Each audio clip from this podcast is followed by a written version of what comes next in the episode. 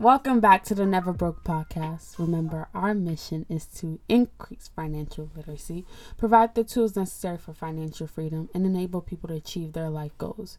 We want people to live a life of abundance. We hope to not only equip you with the proper tools, but empower you to live a fulfilling life. Please note, I am not a financial advisor, just a money enthusiast, sharing my experience, thoughts, and ideas with you guys. This is your host, Esther. Woo! Up, clap it up. Episode three consistency, right? Oh my gosh. I'm proud of myself. I'm just to give episode three. Um, many more to come, many more to come. So, updates for this week. A friend recently told me that a lot of people haven't received their stimulus check. First of all, that's ridiculous. That's crazy. Because the IRS, if you owe them, they will find you. Matter of fact, they will lock you up. How many people have been put into jail because they didn't pay the IRS? And now they not paying you your money. Our money? Because we pay taxes. Well, some of us. but apparently there are a million people who qualified but haven't registered. So I'm just to hit you guys with all the information. This is I'm quoting, I'm reading directly from the IRS website. So um if this is something that doesn't interest you, doesn't pertain to you, listen anyways and share it with somebody because there are deadlines in place and I think this is a critical information. So, according to the IRS website, November 21st at 3 p.m. Eastern Standard Time is the deadline to request your economic impact payment, also known as the stimulus check. If you did not file a 2019 federal tax return, get an economic impact payment or register for an economic impact payment already, then use the non filers enter payment info here on the IRS website by November 21st to register for your payment. The non filers enter payment info here. First of all, that's an ugly name. Is a free IRS tool that allows you to easily and quickly provide a, the IRS the necessary information for yourself and your family. They will use the information to determine your eligibility and payment amount and send you an economic impact payment, the stimulus check. Use the non filers enter payment info here tool if you do not normally and are not planning to file a federal income tax return for 2019. For any of the reasons included, your income is less than 12,200 or you're married filing jointly and together your income is less than twenty-four thousand for 24,400 or you have no income. Do not let me repeat do not use this tool if you will be filing a 2019 return. If you are someone who has filed your taxes and just hasn't received a stimulus check the website also states check your payment status use the Get My Payment tool to check your payment has been sent or confirm your payment type direct deposit or by mail. If you did it by mail, there's a reason it's taking forever. It's reason is being sluggish, okay? Um all right, especially with the crazy mess of them trying to ruin the postal system. But provide direct deposit information. In certain situations, Get My Payment will give you the option of providing your bank account information to receive your payment for direct deposit. For example, if your payment was sent by mail and the post office was unable to deliver it, use Get My Payment to enter your bank account information to get your payment through direct deposit. If you've uh, attempted and used all your resources, I would suggest calling the IRS to get an update from a person, a human, like a human person, just to see what's going on. I feel like sometimes when you're calling or like on the website and emailing and all of that, it can get confusing um, processing the information. So if you can talk to somebody, they probably have long wait lines and whatever. But if you can talk to someone regarding your stimulus check, I think it would be more useful.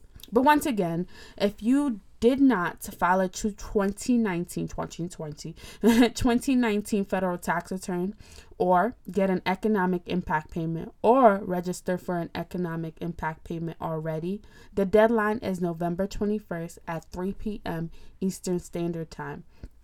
The deadline, once again, is November 21st at 3 p.m. Eastern Standard Time to request your economic impact payment, also known as the stimulus check. So I'll leave all the notes down below in my podcast notes because if you haven't got your money yet, I'm so sorry. We're about to end this year and that's completely ridiculous. Um, they're talking about stimulus number two. They've been talking about stimulus check number two, yet a bunch of people haven't received number one. So how's that gonna work out? Y'all, U.S. government, get it together. Get it together. Okay, y'all can collect taxes. Run me the money. Run me my money. Run me my coin now. Now let's move on to today's topic, which is about lifestyle and legacy. So I think this is to just follow up on the whole budgeting episode. Like I want each episode to be a continuation of one another and build upon one another. You know, have a little flow. So I recently started binge watching videos on the FIRE movement, which is an acronym that stands for Financial Independence Retire Early. Now, my obsession with the FIRE movement are people who retire at 40, 30, and some of them have high paying jobs that they pay six figures. Some of them have the standard, which is about 60,000, um, 50 to 60,000 is the medium household um, income of the U- of US residents. And my obsession with them is that they've kind of created a loophole. Like I think especially if you're in the US, there's obsession. I don't know if it's obsession, but it's such a weird concept to work for 40 years, right?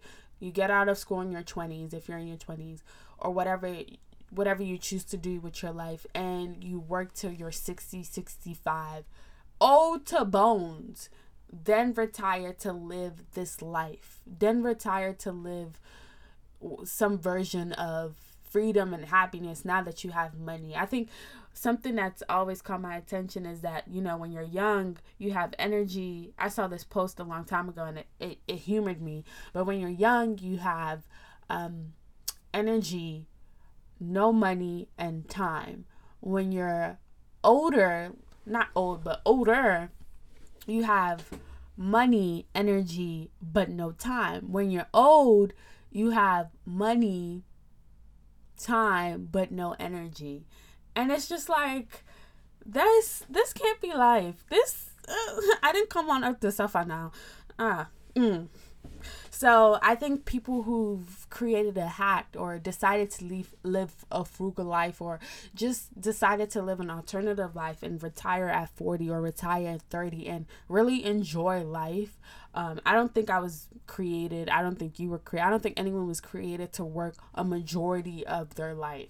Now, there's nothing wrong with working and there's nothing wrong with moving in purpose. But I think if that's all you do within this span, because if that's all you do in the span, then you're not living. If you're waiting until you're 65 to travel the world, or you're waiting to 60, or you're waiting until you don't have to work anymore to enjoy life, you day suffer.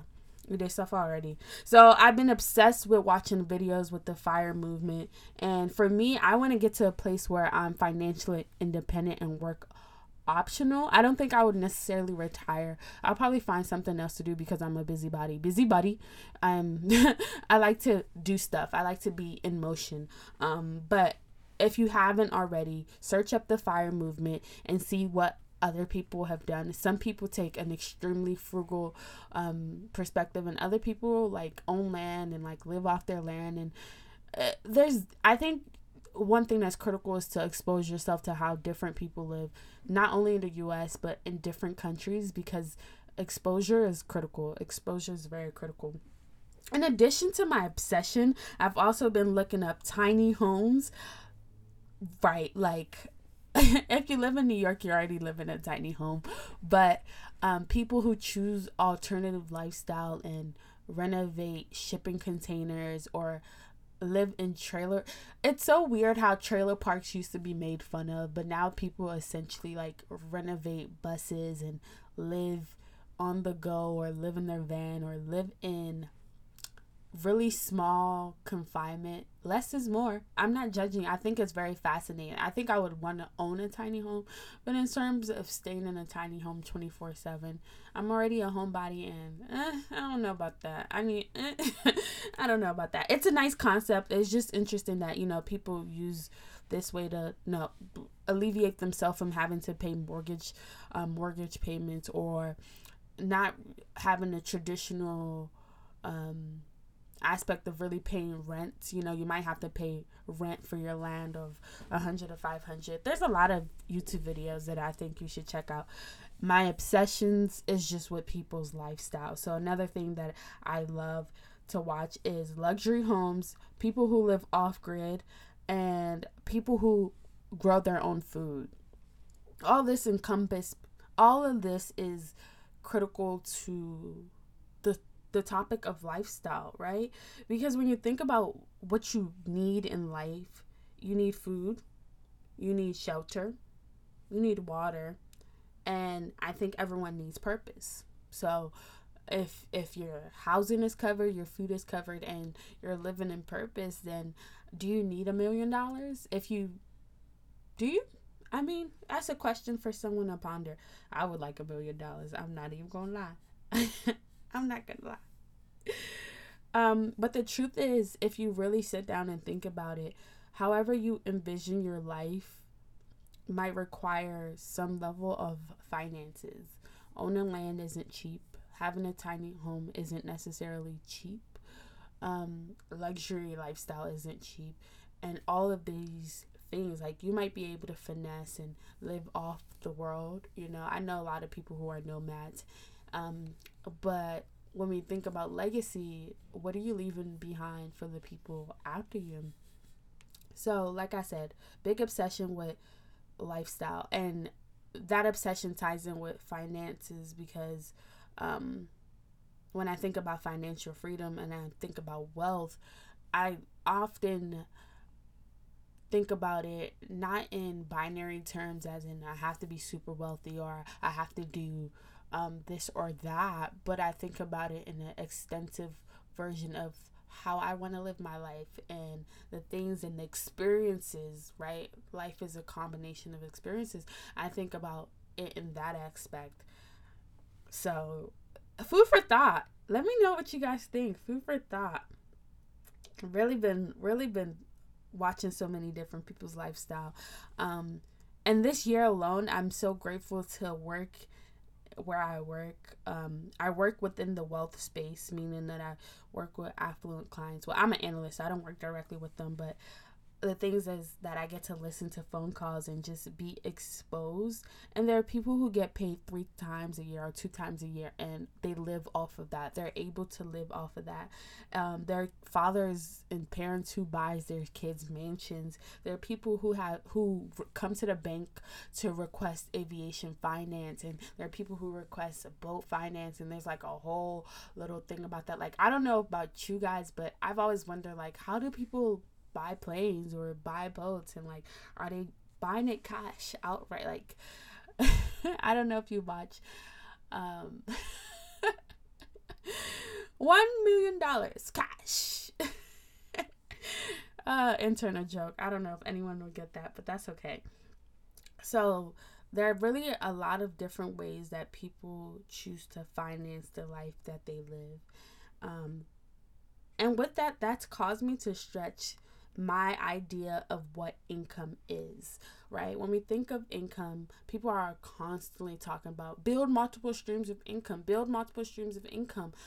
But I don't think too many people really dig into what that means, right?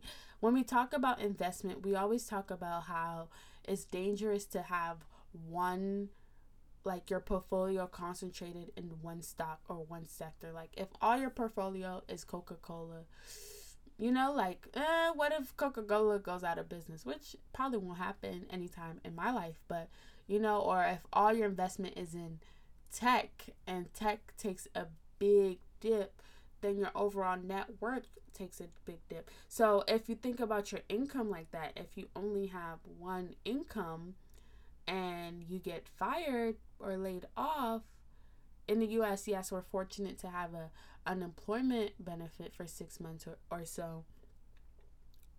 But then what next, right? It's that's where you're concentrating your assets if you have one source of income. So when we think about income, there's investment income, so like dividends or selling stocks, selling options, trading options, um, calls, puts, all of that. There's business income ownership. So my friends, I have a couple. My best friend mom own a own a shea health. How do I say this? Healthcare, not healthcare, but like shea butter body holistic health you know natural remedy like all of that good stuff so like she's producing income through that there's real estate and there's so much more there okay when we think of income there's earned income which is what you're actively working for. So you're nine to five um, you know you get up you you get to work you're doing hard stuff. I don't know what you guys do for your nine to five but you get there and you do your work. And then there's passive income meaning you don't have to actively work for you to earn the money so think about royalties that musicians get from their song. Like they t- they did the work initially to make the song, but after that, if they own the rights, they can get paid every time someone plays it on a commercial or in the movie or you know what I'm saying? Like think about it like that. Um or dividends or interest on deposit. So I talked about dividends and interest. So I want to go into further depth of what dividends are. So, dividends are when a company pays the shareholder from their profits um, the company has made. So, essentially, the company is rewarding you for investing in their company. An example is Coca Cola. So, we're just picking on Coca Cola. Um, I'm not to go specifically into their. Um, their percentage and rates like that, but in this year 2020 they're paying one dollar and 64 cent um, per shared own so if you own 10 shares, you're getting $16.40 in the year of 2020. Um, this is not investment advice, and um, this is not me telling you to buy Coca Cola or whatever. This is just example of a company that's actively paid dividends for the past several years. Um, so the more, uh, when it comes to investing, I'm gonna dig deep into that. That's to be like a very extensive episode. I'm to get somebody who's way more qualified to talk about it than I am. Then we have interest income, and this is the money you earn on deposits. This is the money you earn from lending someone your money.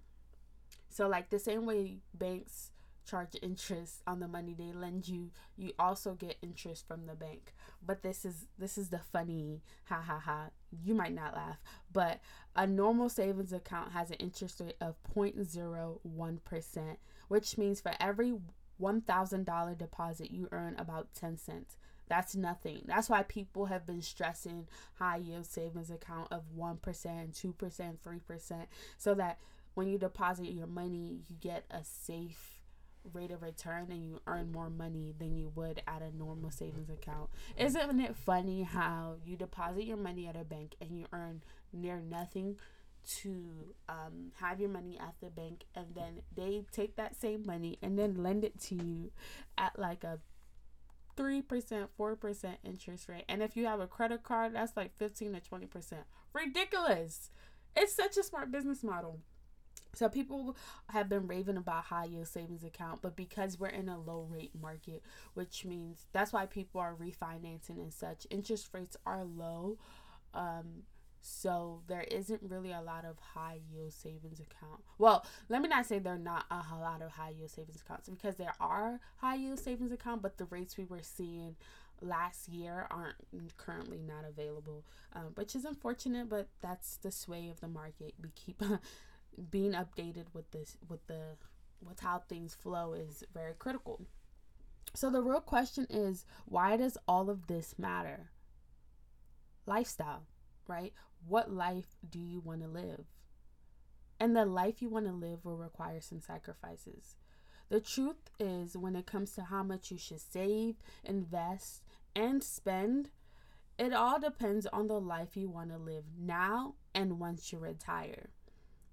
Right? Everyone's always talking about, you know, live for today, live for today. And yes, live for today, but definitely have a plan for tomorrow. You might be able to survive and thrive off of a 20,000 a year lifestyle, while someone else wants to have a 100,000 lifestyle. Somebody else wants to enjoy life, a rich life or I mean, not to say 20,000 isn't a rich life, but somebody else wants a life that requires more money. But this is why it's also critical to budget because how would you know what type of life right? Or how much you would need in your retirement life if you don't know how much you spend currently. It's critical to know how much money how much money, how much like once you retire or once you're living the ideal life or once you're in your state of financial independence, how much money do you require to cover your expenses, your housing, your insurance, your food, your travel, your luxuries? How much money is required? It's very it's very critical to be cognizant of yourself. Right? Right? Like this is this is some real stuff. So, yes, industry standards and guidelines are important there are sensitivities analysis and Monte Carlo Monte Carlo analysis. All these analyses that can be performed. But the truth is, if you're listening to me, you're probably in your early 20s or early 30s and you don't have a financial advisor. I know I don't. And if you do, plug me in. Let me know. um, seriously, because those are stuff that's that's an extra fee for someone who doesn't have a lot of assets. And somebody recently asked if they should get a financial advisor. If you can afford it why not?